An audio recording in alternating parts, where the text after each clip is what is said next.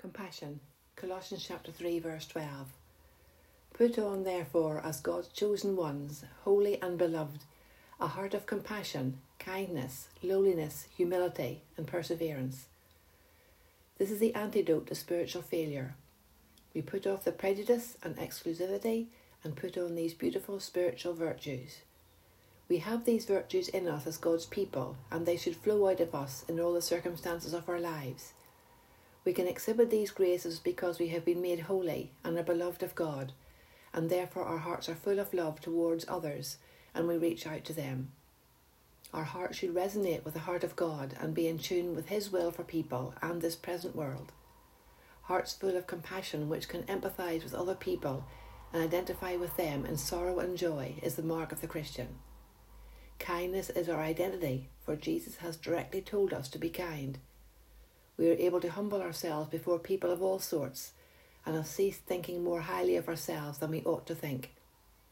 Our spiritual energy is able to last out to the end of the task and carry out the will of the Father in heaven as our Saviour did. We become more and more like Christ as we use these virtues and conform ourselves to his perfect pattern. Having a heart of compassion is key. Without a loving heart, the other graces will not flow we will not be kind or lowly, but be puffed up with a sense of our own importance and make no impact on the souls of other people. Our faith will be small and we will be tempted to give up.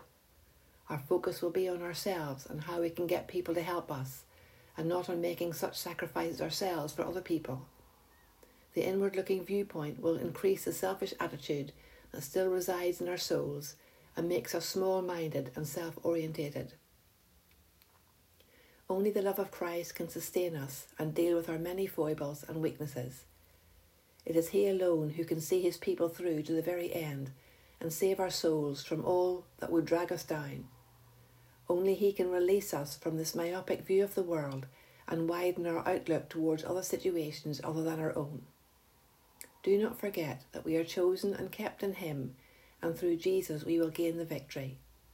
We are brave in our resistance against sin and we face our failures for His sake. Emulating Him will make us bigger hearted and teach us to love others as we love ourselves.